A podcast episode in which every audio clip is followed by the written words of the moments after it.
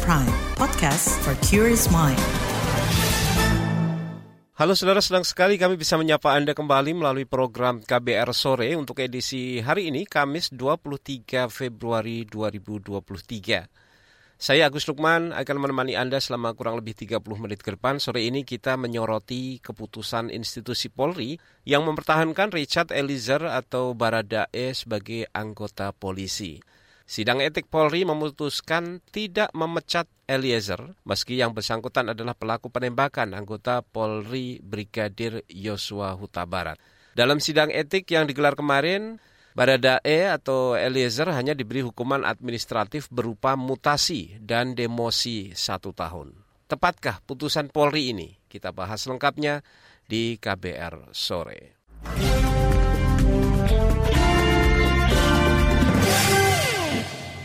Saudara sidang etik Polri kemarin memutuskan Richard Eliezer atau Baradae tidak dipecat dan masih dipertahankan menjadi anggota Polri.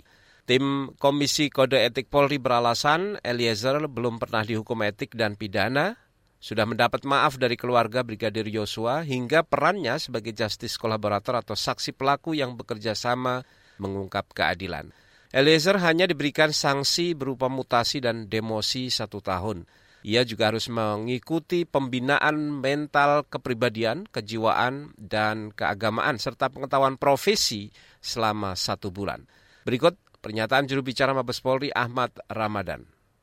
Pertimbangan hukum dalam pengambilan putusan sidang KKEP.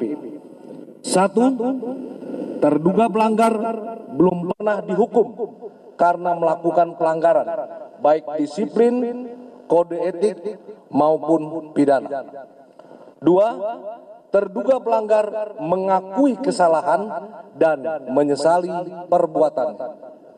Tiga, terduga pelanggar telah menjadi justice kolaborator atau saksi pelaku yang bekerja sama di mana pelaku yang lainnya dalam persidangan pidana di pengadilan negeri Jakarta Selatan berusaha mengaburkan fakta yang sebenarnya dengan berbagai cara merusak, menghilangkan barang bukti, dan memanfaatkan pengaruh kekuasaan tetapi justru kejujuran terduga pelanggar dengan berbagai risiko telah turut mengungkap fakta yang sebenarnya terjadi. Empat, terduga pelanggar bersikap sopan dan bekerja sama dengan baik selama di persidangan sehingga sidang berjalan lancar dan terbuka. Lima, terduga pelanggar masih berusia muda, masih berusia 24 tahun, masih berpeluang memiliki masa depan yang baik, apalagi dia sudah menyesali perbuatannya, serta berjanji tidak akan mengulangi perbuatannya di kemudian hari. Enam, adanya permintaan maaf dari terduga pelanggar kepada keluarga Brigadir Joshua di mana saat persidangan pidana di Pengadilan Negeri Jakarta Selatan, terduga pelanggar telah mendatangi pihak keluarga Brigadir Joshua bersimpuh dan meminta maaf atas perbuatan yang terpaksa sehingga keluarga Brigadir Joshua memberikan maaf. Tujuh, semua tindakan yang dilakukan terduga pelanggar dalam keadaan terpaksa dan karena tidak berani menolak perintah atasan. Delapan, terduga pelanggar yang berpangkat barada atau tamtama Polri tidak berani menolak perintah menembak Brigadir Joshua dan saudara FS karena selain selaku atasan jenjang kepangkatan saudara FS dengan terduga pelanggar sangat jauh. Sembilan, dengan bantuan terduga pelanggar yang mau bekerja sama dan memberi keterangan yang sejujur-jujurnya sehingga perkara meninggalnya Brigadir Joshua dapat terungkap. Sesuai pasal 12 ayat 1 huruf A PP Republik Indonesia nomor 1 tahun 2003, maka komisi selaku pejabat yang berwenang memberikan pertimbangan selanjutnya berpendapat bahwa terduga pelanggar masih dapat dipertahankan untuk tetap berada dalam dinas Polri. Putusan sidang KKEP. Saudara itu tadi juru bicara Mabes Polri Ahmad Ramadan. Namun, saudara keputusan Polri yang tidak memecat Eliezer ini menuai, menuai kekecewaan dari orang tua Brigadir Yosua Huta Barat atau orang tua korban. Ayah Yosua, Samuel Huta Barat mengatakan tidak mendukung jika Eliezer masih diterima atau masih berseragam anggota Polri. Ia menilai Eliezer lah yang menembak putranya dengan alasan tidak bisa menolak perintah atasannya yaitu Ferdi Sambo.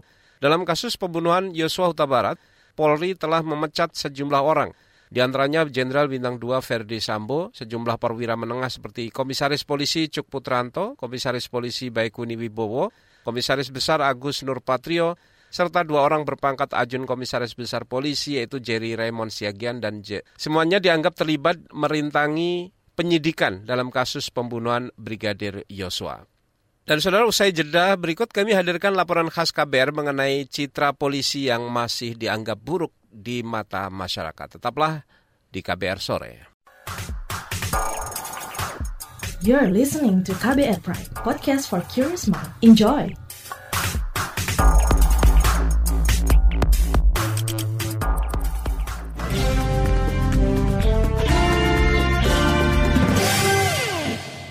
Saudara, Polri menjadi institusi di Indonesia yang memiliki citra buruk di mata masyarakat berdasarkan hasil survei terbaru Litbang Kompas.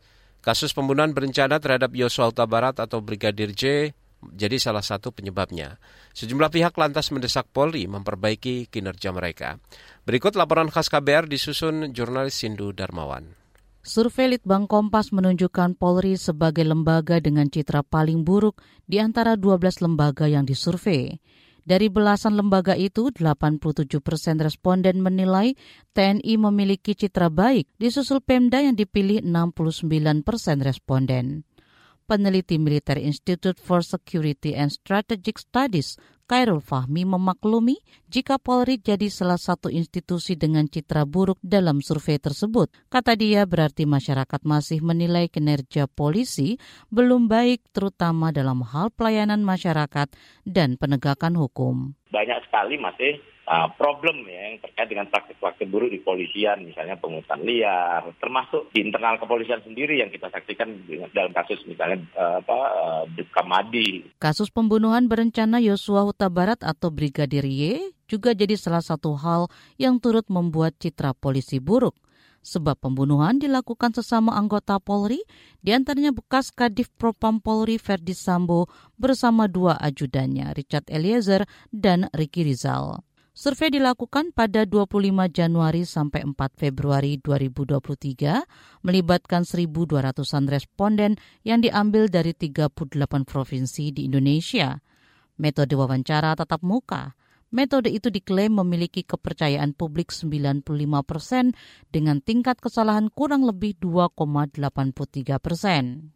Sebelum ada survei tersebut, Presiden Joko Widodo telah mengingatkan aparat kepolisian dan seluruh pejabat Polri agar terus meningkatkan pelayanan kepada masyarakat. Peringatan itu disampaikan Jokowi Oktober tahun lalu. Jadi keluhan masyarakat terhadap Polri 29,7 persen itu ini sebuah persepsi karena pungli. Tolong ini anggota-anggota semuanya diredam untuk ini. Sewenang-wenang, tolong ini juga diredam pada anggota-anggota. Pendekatan-pendekatan yang represif jauhi.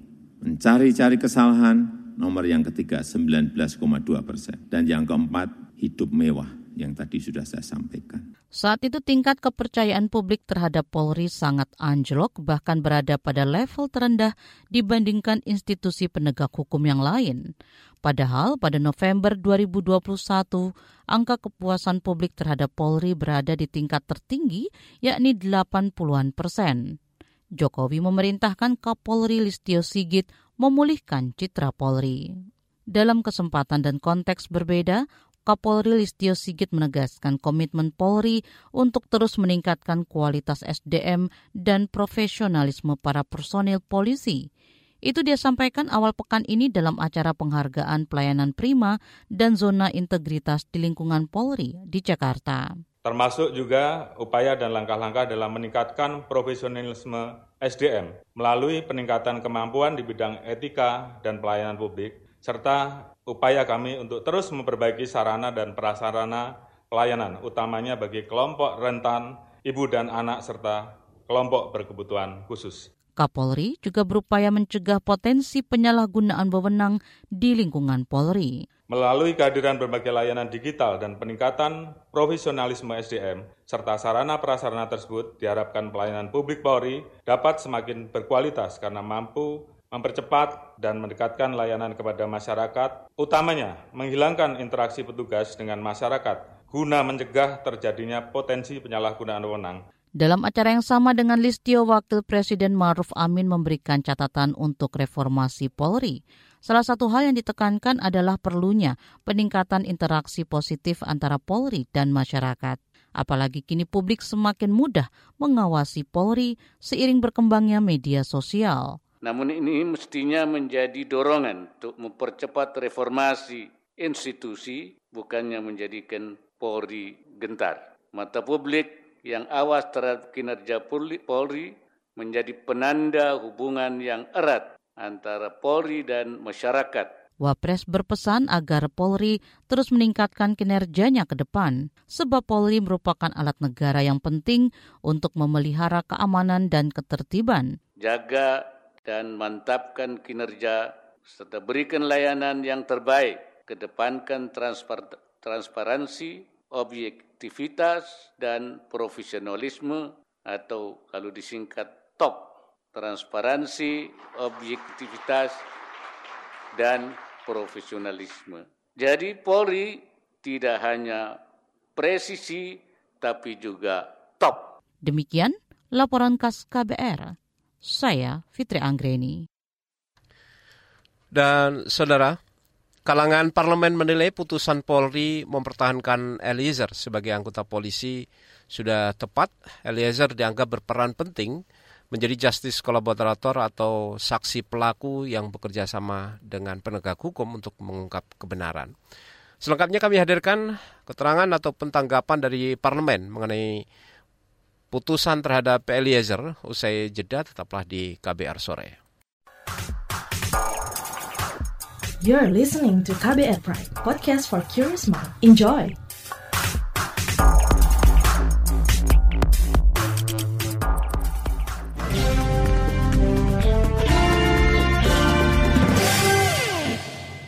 Saudara kalangan DPR menilai putusan sidang kode etik Polri yang mempertahankan Richard Eliezer sebagai anggota Polri atau masih boleh berseragam Polri merupakan keputusan yang tepat.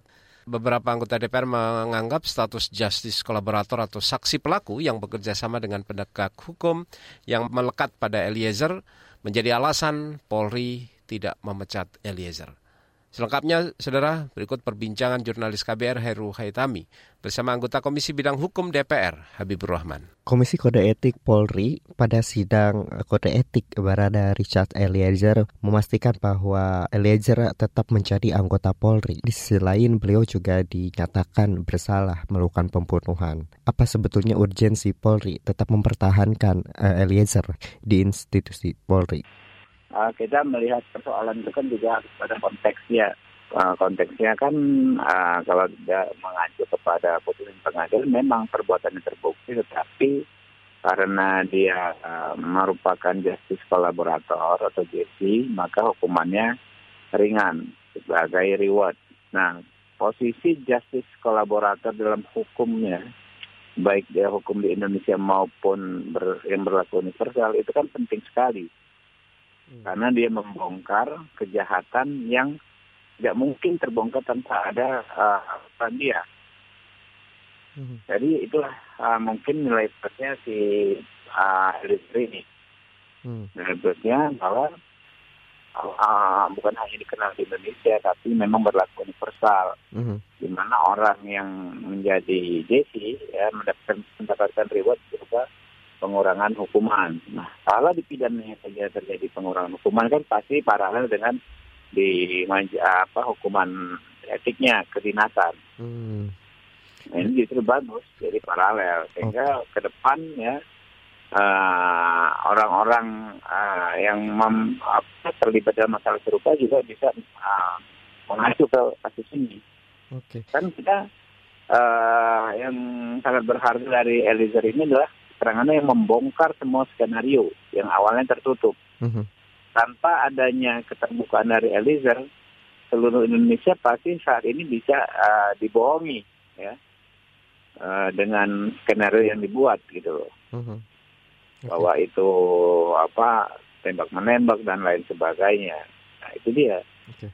Di dunia internasional juga begitu pak, banyak kasus kayak di Italia pemberantasan mafia, ya banyak yang apa uh, orang yang membongkar tidak dihukum berat gitu loh. Apakah artinya status Eliezer sebagai justice kolaborator itu bisa dibawa ke ranah sidang etik juga pasti berlaku begitu? Oh ya iya dong, itu kan universal bukan hanya di pidananya saja di kode etik juga. -huh. Karena kode etik itu kan uh, hanya levelnya aja beda itu kedinasan gitu kan. Kalau uh, seharusnya kan memang uh, paralel dengan pidananya gitu uh, sama artinya bagaimana memastikan Polri tentu saja memastikan bahwa keputusan yang uh, diberikan bukanlah keputusan popularitas begitu karena kan memang ada dorongan dari masyarakat juga tapi itu betul-betul uh, bisa mempertimbangkan antara etika yang uh, dilanggar terus kemudian uh, JC dan putusan uh, ya, pengadilan. kita jangan prasangka buruk lah. Anda ini gimana sih orang sudah bagus putusan Polri dengan apa dengan sentimen publik malah diserang gitu loh. Hmm. Masalahnya di mana gitu loh. Justru kan ini memang tuntutan kita semua gitu. Apakah JC juga yang menyelamatkan Eliezer dari ancaman pemberhentian atau pemecatan dari institusi Polri? Nah iya dong, di pidana aja bisa menyelamatkan. Hukum yang paling berat kan pidana. Di pidana saja bisa meringankan kok, bisa bahkan menghapuskan hukuman, apalagi di kedinasan. Artinya apakah keputusan Polri mempertahankan Eliezer merupakan langkah yang tepat? Sangat-sangat tepat. Itu tadi saudara anggota Komisi Bidang Hukum DPR Habibur Rahman. Di sisi lain, lembaga negara yang bertugas mengawasi Polri yaitu Komisi Kepolisian Nasional menilai putusan sidang etik terhadap Richard Eliezer Pudiang Hulumiu telah memenuhi rasa keadilan. Apa saja penilaian Kompolnas terhadap sidang etik terhadap Eliezer ini? Kita bahas lengkapnya sesaat lagi. Tetaplah di KBR Sore. You're listening to KBR Pride, podcast for curious mind. Enjoy!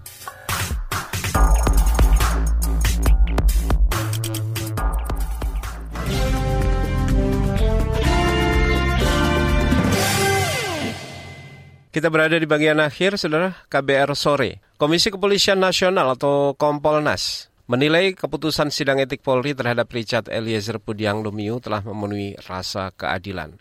Putusan ini juga dianggap telah mempertimbangkan fakta-fakta persidangan kasus pembunuhan Brigadir Yosua di Pengadilan Negeri Jakarta Selatan. Komisi Kepolisian Nasional juga menilai putusan sanksi mutasi berupa demosi satu tahun dengan status pangkat rendah di pelayanan markas atau Yanma Kepolisian telah mempertimbangkan status justice kolaborator pada Eliezer. Apa saja catatan Kompolnas terhadap putusan sidang etik Eliezer? Apa pula dampak putusan etik ini terhadap penegakan hukum bagi anggota Polri yang terlibat kasus etik ke depannya? Berikut perbincangan jurnalis KBR Mutia Kusuma bersama Komisioner Kompolnas Pungki Indarti. Ini kan Richard Eliezer telah terbukti melanggar etik ya Bu dengan hukuman demosi satu ah. tahun. Artinya tetap iya. dipertahankan di institusi Polri.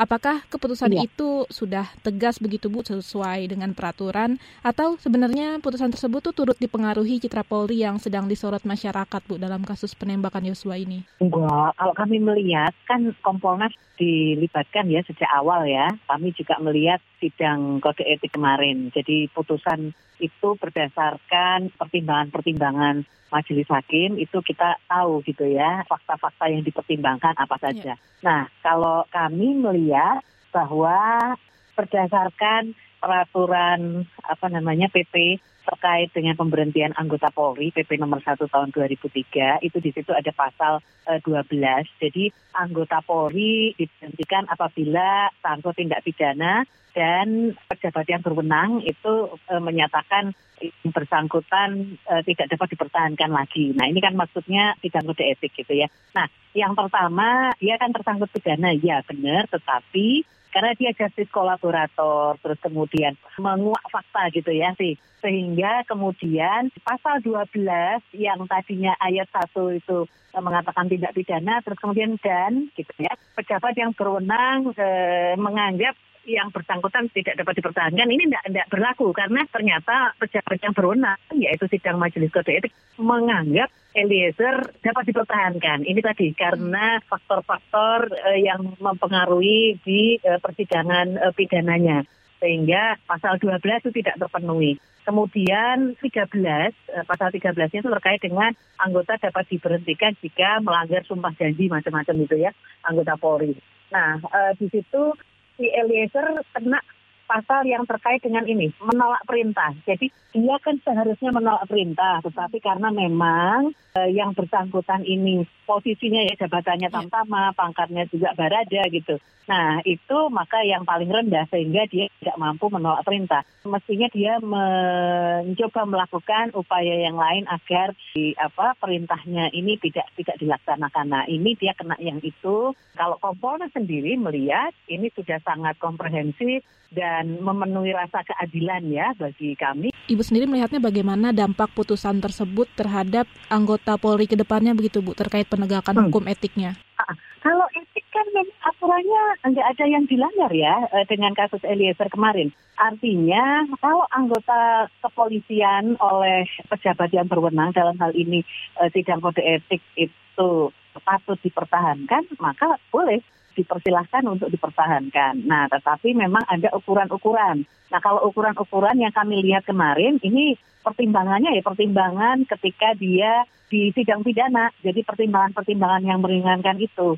Seperti itu. Nah, tapi kalau misalnya uh, Eliezer ini e, memang punya niat untuk membunuh misalnya. Nah itu memang nggak layak dipertahankan seperti itu mbak. Bu kalau misalnya urgensi dari kepolisian sendiri untuk tetap mempertahankan Eliezer ada nggak sih bu? Satu dia jujur ya. Uh, dua, dia uh, apa namanya uh, menguak kebenaran gitu ya. Artinya ketika dia menunjukkan sisi bahwa ini loh masih ada polisi yang jujur meskipun pangkatnya rendah itu yang yang yang sebetulnya nilainya mesti harus hmm. digunakan di Polri gitu reformasi kultural Polri ini kan butuh polisi-polisi yang jujur nah kalau ternyata ada pimpinan yang justru memanfaatkan anak buahnya ya seperti Eliezer ini dimanfaatkan oleh pimpinan dikorbankan malah ya kalau saya melihat ya ini malah justru pimpinannya yang harus dihukum gitu bukan anggotanya. Jadi kasus Eliezer ini bisa menjadi pelajaran bagi Polri untuk ke depan pimpinan ini yang justru harusnya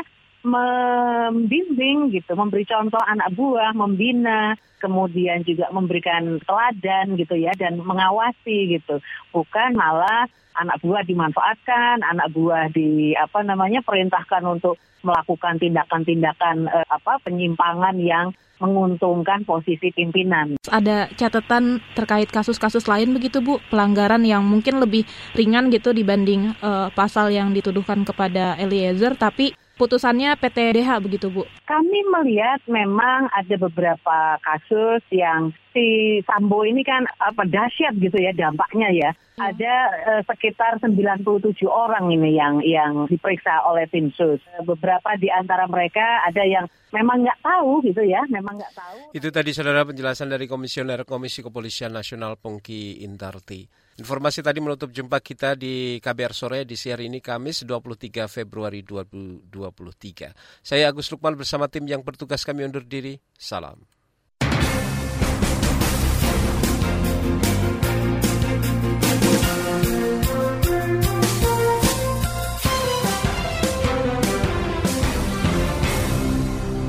KBR Prime, cara asik mendengar berita. KBR Prime, podcast for curious mind.